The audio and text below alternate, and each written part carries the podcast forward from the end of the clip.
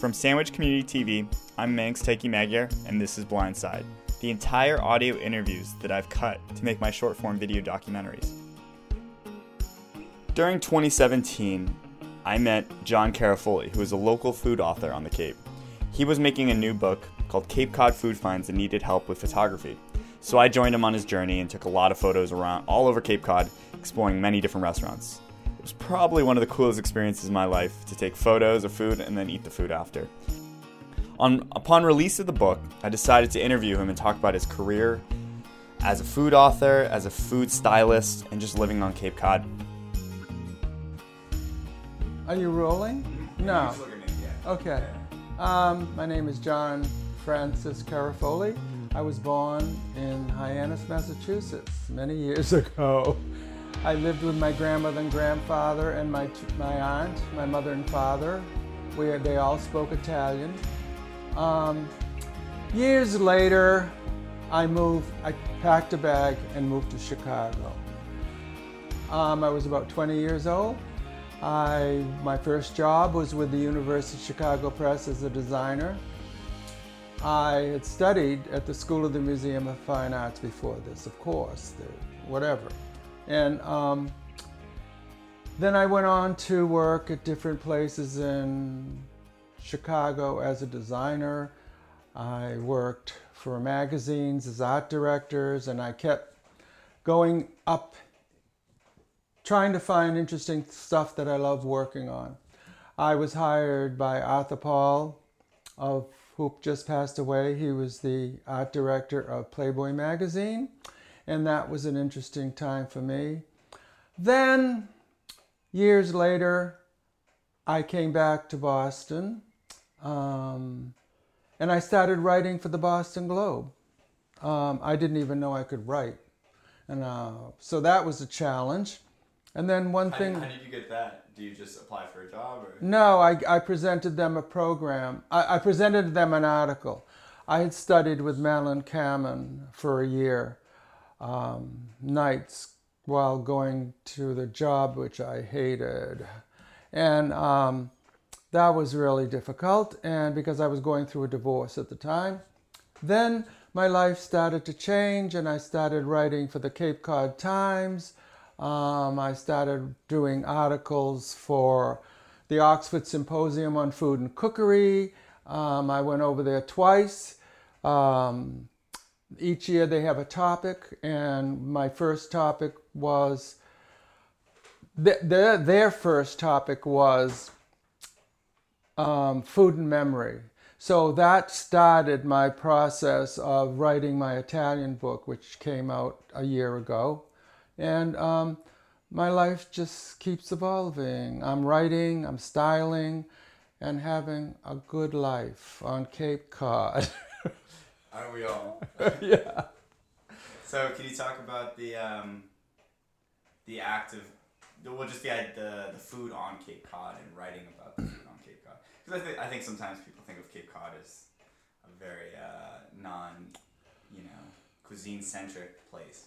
Um, I find that Cape Cod is a very difficult place for chefs and restaurants. It's very seasonal. Seasonal. It goes from probably May to October or not even into October. So, as far as using local ingredients, there's a short span of when they can use them. So, it's, it's really difficult for them to continue through the winter months because basically, as we all know, the, the Cape kind of shuts down in the winter. And you're here sort of, you have to be creative in a lot of different ways in order to live on Cape Cod. I think that's part of the part of living here. And you make choices. I lived in Chicago, I lived in New York, and coming to Cape Cod has been a challenge for me at times. I can't just pick up the phone and say, hey, let's go to lunch, you know, like I did with all my friends in Chicago or New York. It's a very different climate.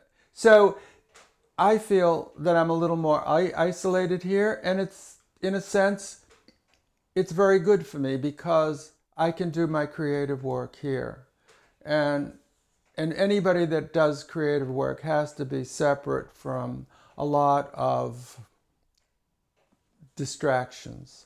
Right. So how about how about writing about the food then? How's how's that for you as far as I always find something that really interests me. If I can't, if I, if it doesn't interest me, I'm not going to do it. Um, How's it going, John? uh, let's see. Usually, I start off with a concept, and I think of the visual thing. Sometimes I think of it as a visual thing first. For instance, if I have an idea about writing about a restaurant, writing about a person, I have to have a hook.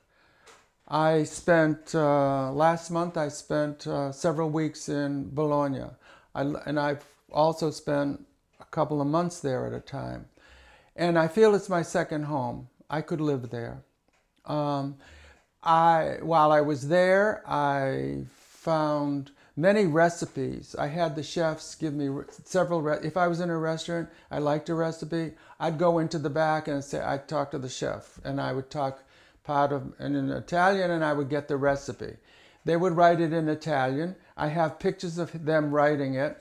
Now I'm developing four recipes for ricotta torta. A torta is a cake. So I'm playing with that. I'm playing with doing an article for Edible Cape Cod um, on four restaurants with their summer menu.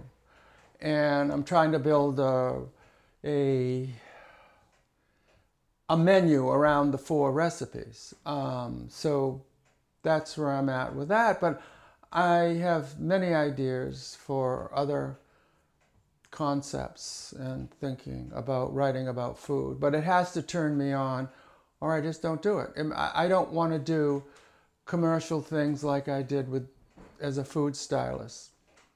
Um, we hadn't talked about that, but uh, for many years I was a food stylist, and I and I still do style food today. Um, but I'm not doing. I'm only picking clients that uh, turned me on uh, visually with the food. Um, I worked many years for Dunkin' Donuts. That's not the kind of food I want to. That's very technical. If I can do freer food, casual, real food, that's what I want to do from now on. Um, you said something earlier about uh, when you first wrote that article. I think when you were working in Boston about the uh, the way that when you write about food, it works as kind of like an archive or like holding food and memory together.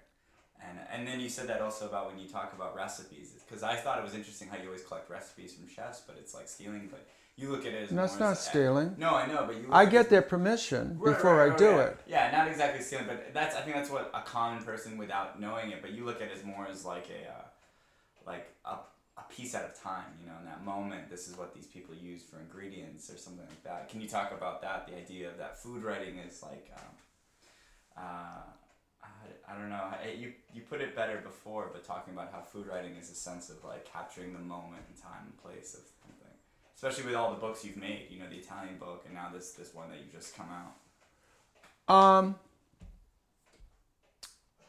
it's kind of a lot, but you know. I don't, I don't you just said you just said it like a little bit ago about how like capturing food and memories. Food and memory. Yeah. But the food and memory had to do with um, a paper that I wrote, which had to do with my childhood and my upbringing in a small Italian village on Cape Cod, and how I learned to cook from the women in the town, because my mother died at 11, and I was left out there in the universe. So I would collect the recipes and ideas and come home and cook them for my brother and grand and my aunt. Um, so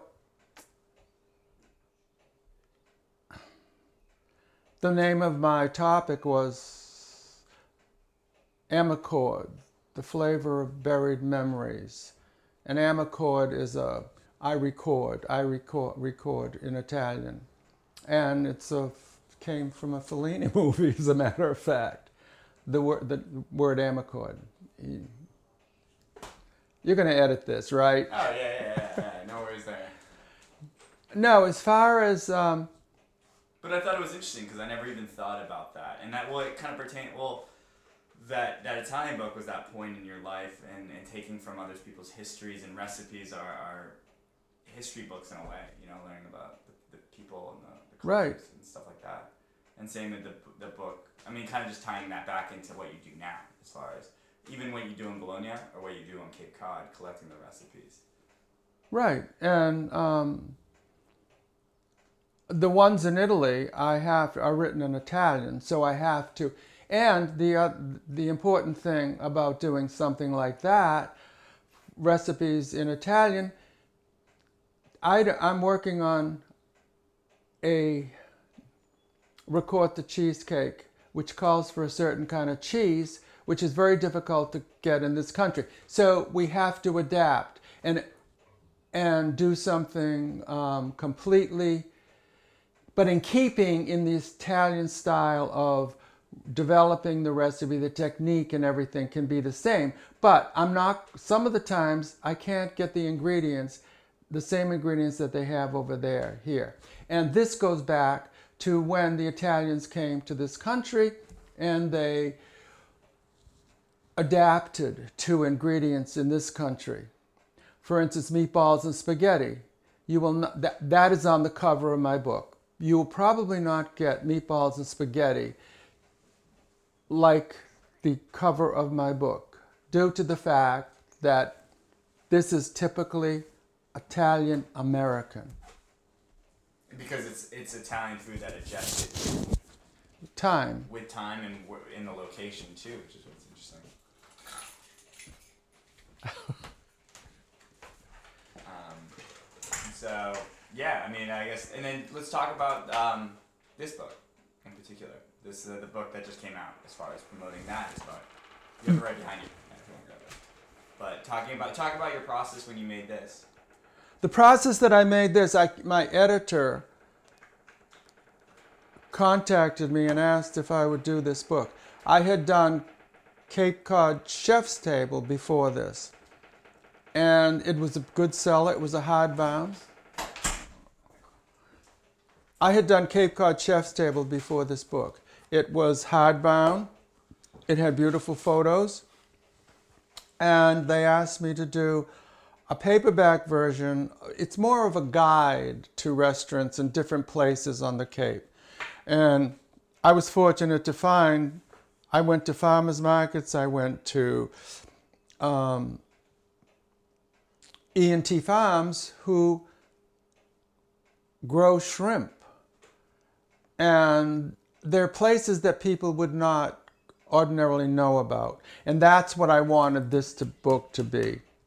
And I included many new restaurants and some of the older restaurants that are true and try on the Cape.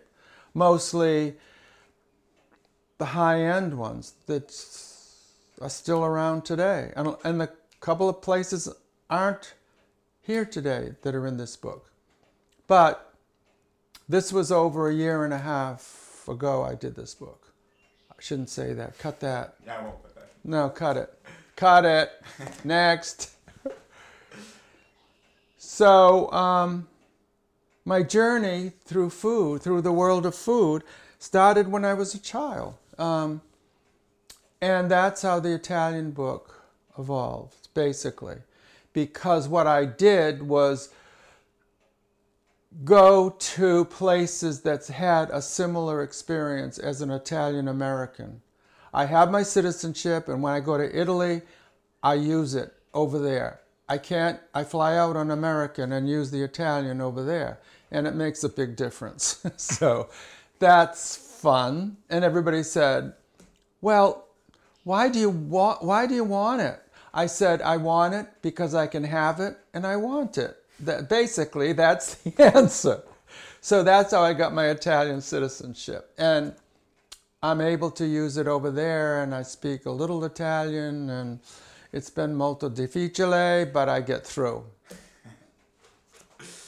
Well, then how about your other book, the, uh, the Italian book that you made about like making that? Because I'm sure that speaks a lot with a lot more emotion. You know, about recovering your old past and putting it into your present day. You know, as far as revisiting old families, and, and I'm sure you, you've gotten a lot of great support when you made it. Because I, I was at one of your talks at the Sandwich Public Library, and there was lots of women that lived there during that time. you know? They were. I mean, yeah, there's very few left right now.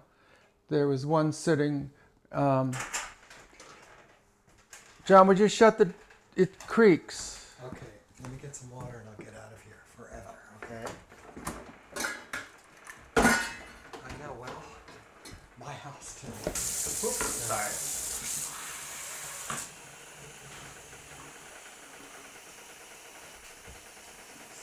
I know, can't be disturbed, right? Well, if it was you. Well, Goodbye. it is the center of our house. What time will you be home? Seven-ish.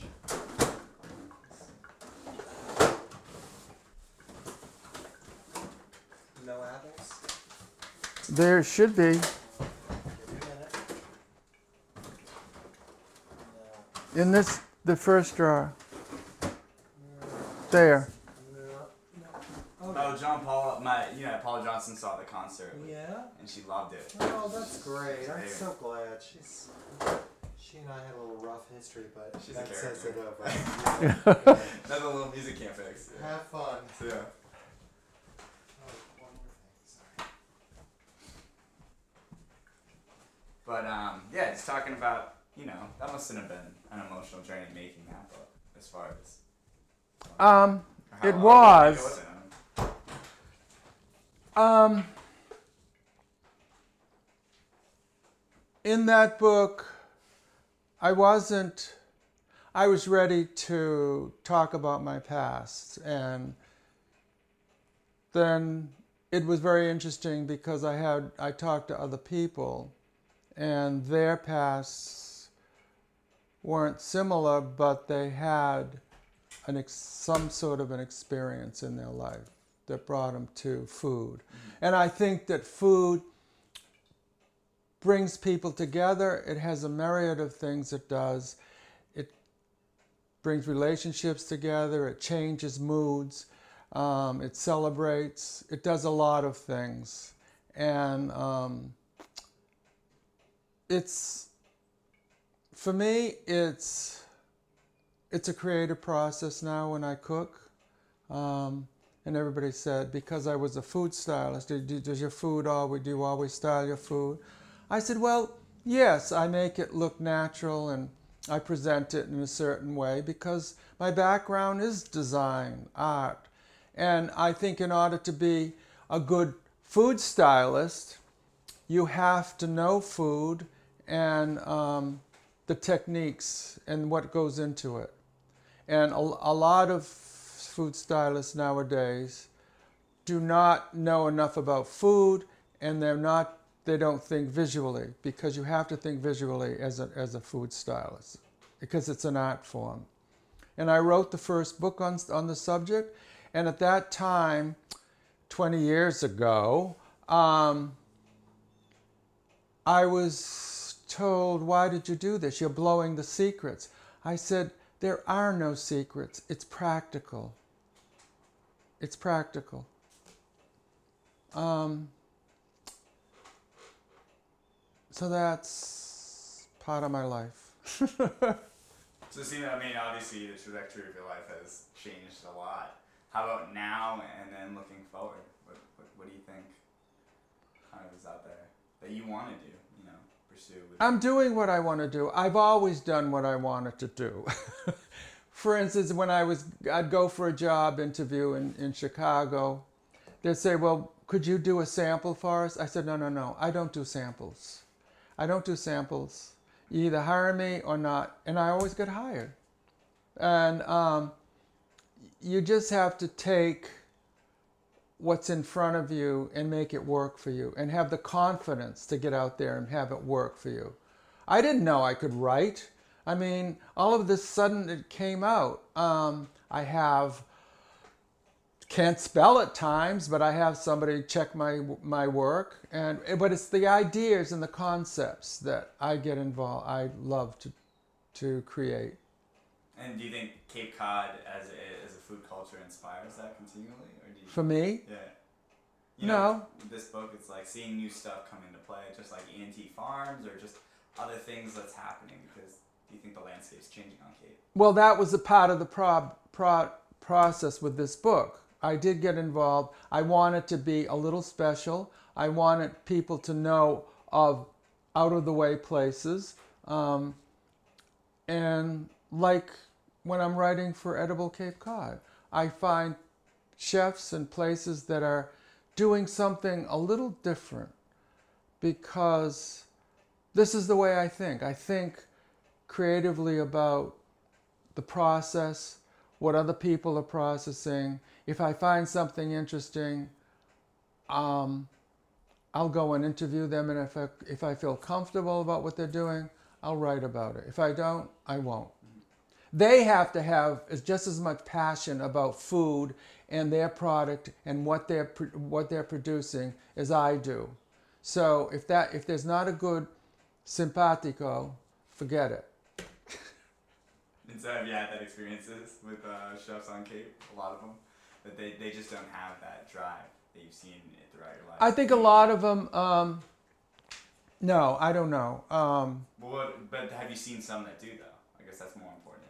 That have that. some passion. place, some places are tired, um, and they they've been around so long that they continue doing the the same thing over and over and over. Sometimes it can be good.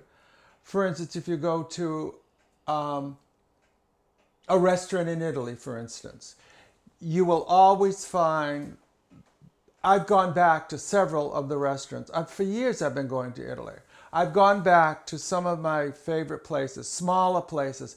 The food is still consistent.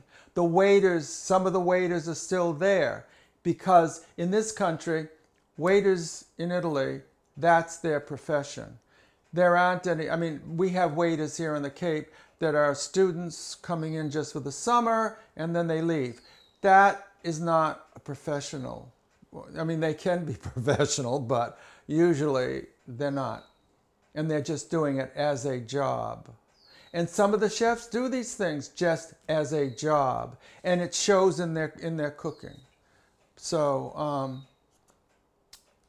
that's just the way it is on Cape Cod.